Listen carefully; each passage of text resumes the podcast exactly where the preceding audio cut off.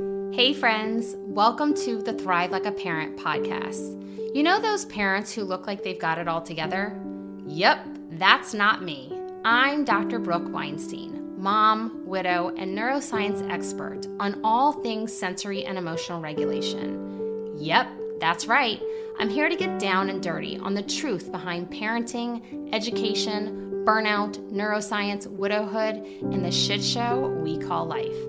So come join me for conversations with thought leaders, doctors, and women just like you who aren't afraid to speak the truth and help you find that silver lining between the to do lists, shit shows, and chaos of parenthood. If you are craving the answers to finally find that sweet spot between chaos and calm, pull up a seat and listen in as I take you from burnt out and surviving to finally thriving. Hello, and welcome to another episode of Thrive Like a Parent podcast. Today, I'm going to talk to you about literally the most asked question of all time. And that question is Can I be a seeker and an avoider? Like, can I be both? What do you think the answer is? I'm going to pause. Do, do, do, do. No, I'm just kidding. Like, I know you can't, I can't hear you. The answer is yes. Like, absolutely, you can be a seeker and an avoider. And you can be all those things at different times. It doesn't have to be just one, it doesn't have to be just one within your children. And there's a lot to learn and understand within that answer of can I be a seeker and an avoider? And I'm going to give you one of the most commonly asked questions involving that. A lot of people say, well, I cannot stand the bickering, the whining of my children, but I absolutely love a damn concert and I love the festival, the music festival that I go to. And I, I love blaring music in the house while I'm cleaning. And I mean, I did a reel the other day on blasting music in your ears totally as a hack to shift executive dysfunctioning. And I hope today that I can help you understand how this kind of pieces and parts together in terms of you don't necessarily have to identify with one or the other. It can absolutely be both. You may lean towards one side or the other. And let me just tell you right now if you're living in a state of survival, you're going to be all out of whack.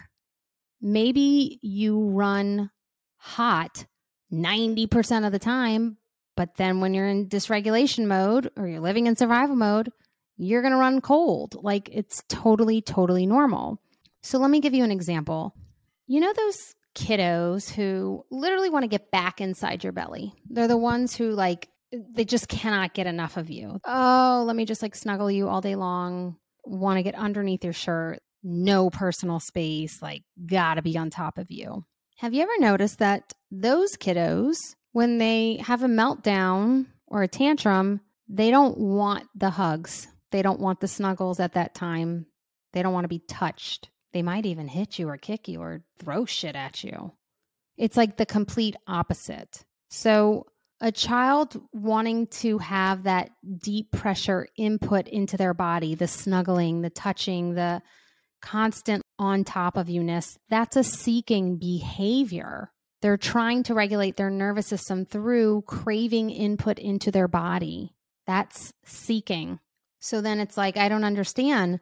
My child is a seeker. They're going to get that to calm their body. So when they're in a tantrum or a meltdown, why are they pushing me away? Because that theoretically would support their brain and body. Yes, it would. But when you're in that state, you're in a state of survival, dysregulation, overstimulation. It just depends on how grand it is. There's a whole continuum there's a whole spectrum of feelings and emotions and lots of hormones that are being pushed through the body. And it just depends on how much is being circulated through the body at that moment. And so that's an avoiding behavior. They are avoiding touch. So, yes, you can be an avoider and a seeker.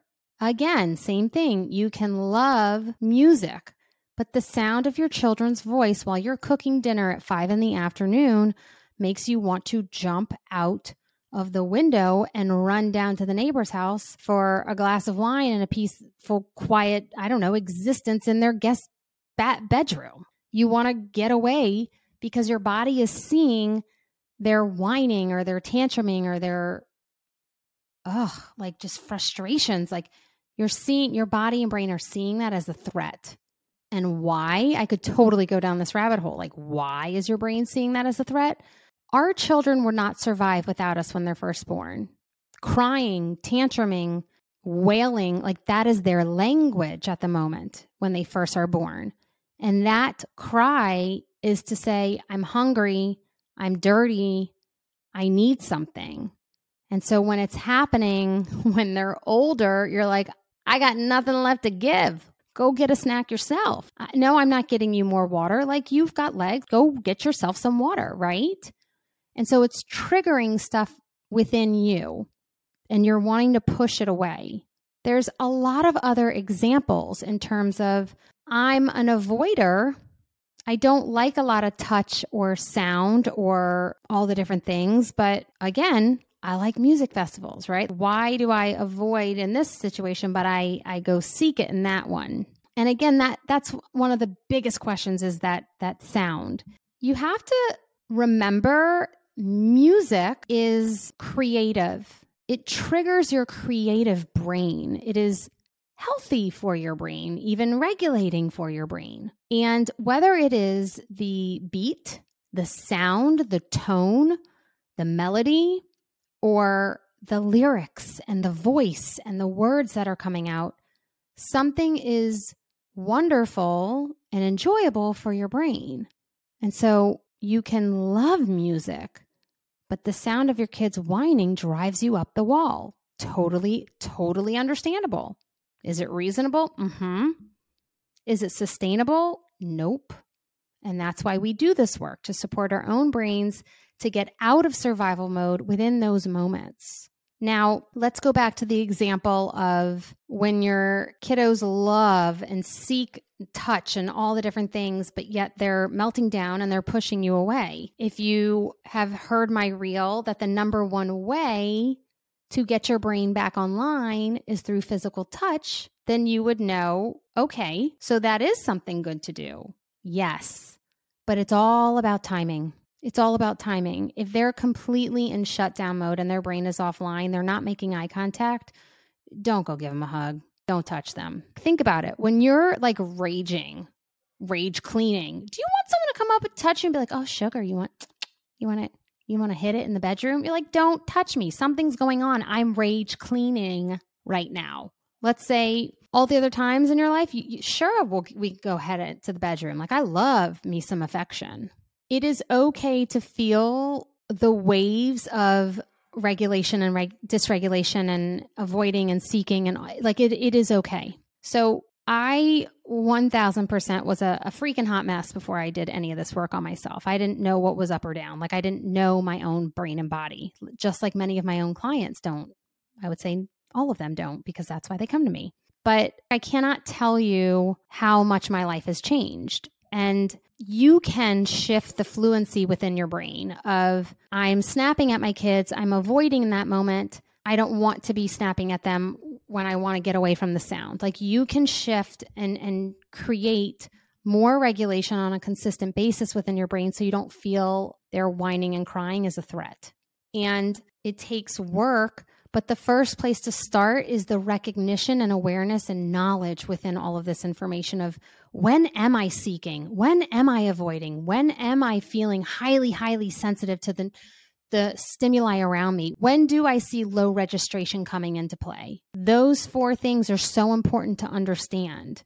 Am I tripping over boxes and and missing the and not registering the world around me? Like am I like what is coming up for me? And the ability to train your brain into understanding how to support it in that moment of how do I feel? Where do I feel at my body? What do I need? How do I, how do I go get it is beyond life changing. I can't tell you how many clients their their life just shifts in so many ways and it and it did mine. I've told you over and over that I'm a seeker and the work of my life is to learn how to step on the brake. But what happens with seekers is we're so over functioning and we're in a heightened state because we're not listening in to the connection between our brain and our body to then support it that we're just abandoning our, our brain and body. And there's no mental health there. And in terms of health like meaning functioning well we're just we're just going at it yeah we're just bouncing from thing to thing and and getting the to-do list done and we're just we're going at it we're crashing and burning at night and we just are burning the candle at both ends and i have to tell you like every piece of my life has shifted and changed and I recognize when I'm avoiding. I recognize when I'm seeking. I recognize what I need. Because of that recognition and the shifting within my brain, I've been able to, I don't seek as much. I don't avoid as much. I, I don't crave the amount of input that I used to need and my brain and body thought. Like my brain thought I needed a certain amount of input. And so that would cause the behavior within my life of how I how I functioned. To understand that it's okay to be both and it can show up at different times is know yourself and to trust yourself and to be like, okay, that's what just showed up for me in this one particular moment. That doesn't mean that's all of me. That's who I am for good. That's I'm broken. I'm this, I'm that. It just simply means that's where you're at for today or the moment or the week or the month. And it's okay to be there. Like it's more than okay. What we ultimately want is to find a balance between seeking and avoiding. What we want is to ultimately find a balance within regulation and get out of survival mode, which we should not be living in for the totality of our lives. We should be supporting our nervous system on a daily basis, on a regular basis. I meet with clients all over the world all day long, whether it's in a group setting or a one on one setting, not to mention recording podcasts or recording reels or doing business meetings and I'm I'm on a lot and I very much know that. And so I've learned to hold boundaries for myself in other areas of my life so that I am not doing as much bouncing between the seeking and avoiding behaviors. And that means I'm more stable as a whole. What does that look like? It means I take care of myself in the evenings. It means I say no to things when I think I need to. It means I lay down in the afternoon and rest my body while visiting with the children if I need to. And I have to tell you, starting to learn how to throttle between that seeking and avoiding behavior, sometimes there's a grief or mourning process with that because we're teaching our brain to function a different way. And so your brain and body has been used to and patterned to have the highs and lows and the in-betweens and and and crave intimacy and then push it away like the plague or or or crave this and want that or over function as a seeker or under function as a as an avoider. And then there's so much shame if you're an avoider because you don't understand why you, all these behaviors are looking like introverted behaviors or you don't understand why you can't keep up you know full steam with someone like me who's a damn seeker and like it feels exhausting. And then you hear my voice it's like you can literally spiral until you self shame yourself into oblivion. You can literally find any and everything wrong with the patterns of your own damn brain and like that's not okay. More and more and more, I am starting to find humans who have told me, especially around my age, who have told me that they were diagnosed with this and this and that and that growing up. And it's to tame these behaviors that we don't necessarily or didn't back then understand. But if you understand them and you begin to stop shaming them and then you start supporting them, hello, that's the good stuff. That's the real good stuff. The other great example I can give you of seeking versus avoiding is your kiddo loves to eat. They love to snack. They're seeking. They're seeking through moving their jaw. They're, oh, constantly. And maybe even you. There's some quote emotional eating going on. You're eating a bag of chips at night, watching the TV, zoning out, all the different things. You're craving input into your body. Maybe even your brain has started to function in more of a seeker state because of all the stimuli to your brain with TVs and phones and scrolling and there's so many reasons why you can be in a in a seeker state, whether it's your baseline. I know for me it's my baseline, but it can be because it's your baseline or because you're living in a heightened, like I said earlier, a heightened state of survival. And so with that, again, if you're living in a heightened state, if that's the reason why you might be avoiding things bigger because you're crashing and burning much bigger. So maybe your kiddo is is chewing on their shirt and and and chewing on their hand or begging for snacks all day long. That's a seeking behavior. But maybe they can't stand touch. Maybe they don't want to hold your hand. Maybe they don't want to be hugged. Maybe they don't, you know, want to go into large crowds. Maybe they don't enjoy flipping upside down, which is body position and space. It's okay to be a seeker and an avoider, but in different ways, stimuli wise. Yeah. I don't turn on any lights in my house during the day. I have enough natural light and I, I don't like bright light. When I go outside with the sun, I usually put sunglasses on. It like kind of blinds me a little. I my brain is sensitive to light. But I just told you I'm a seeker. So visually, I am more of an avoider. Yeah. So think of it this way, even with vision. Like, let's say your house is full of bright colors. We're talking about vision here. Let's say your house is full of bright colors. You're a seeker. You're a seeker of vision because you're craving lots of boldness and, and awesome wild colors. Yeah. If you look at your clothing and it's all muted tones and you have very muted walls in your house and you don't like a lot of pops of color and it, it looks like a day at the spa, you are an avoider of vision and of stimuli visually. And that's something that's very much drastically changed within my own life. I used to love big, bold, bright colors, all the different things. And as I've become more regulated, I'm like, hmm, nah, that actually doesn't suit me. It doesn't suit my nervous system. It may suit my personality, the bright, bold colors, but I think I'm more of a calm, peaceful, serene, like that's what I want around me. But I just told you I'm a seeker, right? So it can be both. It can be seeking behaviors as well as avoiding tendencies and behaviors as well. And your children can show up like that. You can show up like that. You can have days where you're like, I'm to get it. Like I'm to go I'm to go push this this workout out. Like I'm to do this. Like I'm to pump iron. I'm to get it done. And you just have a kick-ass, badass workout where you are just soaking in all the input into your body. That's that's getting some seeking behavior in there. And then the next day, you're like, I'm effing exhausted. I just want to rest. I don't want to work out today. Maybe I want some yoga. Maybe I don't want to work out at all. That would be considered some avoiding, avoiding of stimuli into your body. Because when you're pumping iron, those spindle fibers are, are burning. Like you're you're expending energy and getting deep pressure into your nervous system. So it is okay to be both. And it again also depends on how regulated you are and what your brain and body can tolerate at the time. If you're living in a state of survival, if you feel like you're living in fight or flight, you're probably going to be a lot more sensitive to stimuli because your brain and body is on alert. It's like, okay, what you got for me? Here we go. Like, I'm going to protect you. I got you.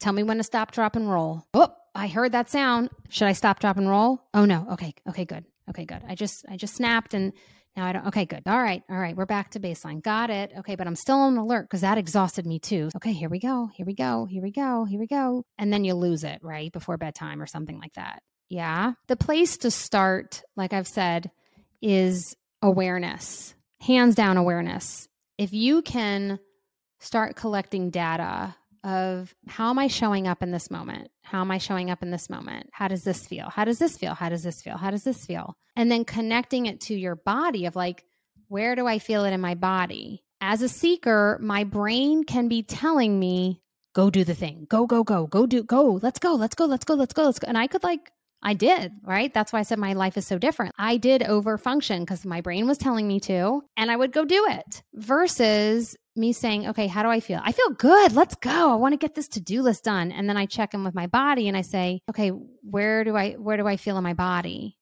And then I'm like, oh shit, my body's exhausted. That's the difference between a seeker and an avoider and in general. Like, like I want this, but like, oh, I want that. Ooh, there's a conflict there. And that's where people ask me this question so much. What's the answer? Can I be, but I'm feeling this, but I have that, but I did, did, did, did, did. If you connect the two, the brain and body, you'll come to alignment within how you truly feel about that stimuli and if it feels good. I had a client earlier today. She was like, So I was laying on the couch and it felt really good. And like there were so many toys all around me. And I, my brain kept going, you need to get up. You need to go do the thing. You need to this. You need to that. You have this to do. You have that to do. And so then I don't really know what to do. Like, what do I do, Brooke? Like, what do I do in those moments? It's the shoulds versus the musts. You've trained your brain to overfunction. You've trained your brain to keep going. And then on the opposite end of that, if you're an avoider and you've pushed to do the things, you may feel you can't get a break and you're just effing exhausted because people who are avoiders don't need as much stimuli. But they're pushing themselves so hard, so hard because they need to keep up with the Joneses.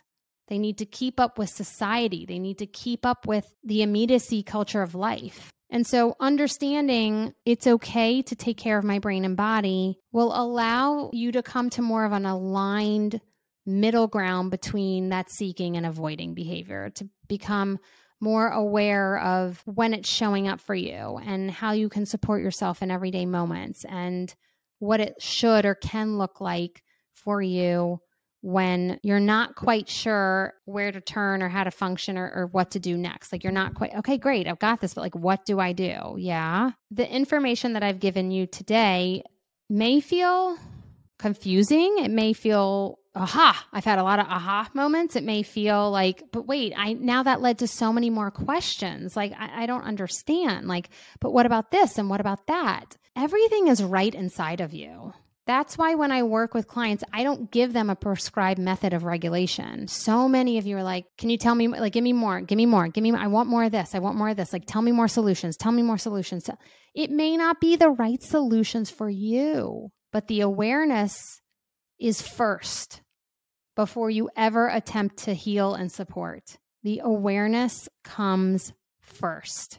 And if you don't know where to start, I got to tell you, regulating your nervous system is not for the faint of heart. It's not the easiest. It takes time and awareness, and you may need to listen to this podcast and a few others, you know, again and again and again. But that's why I do Thrive Like a Mother.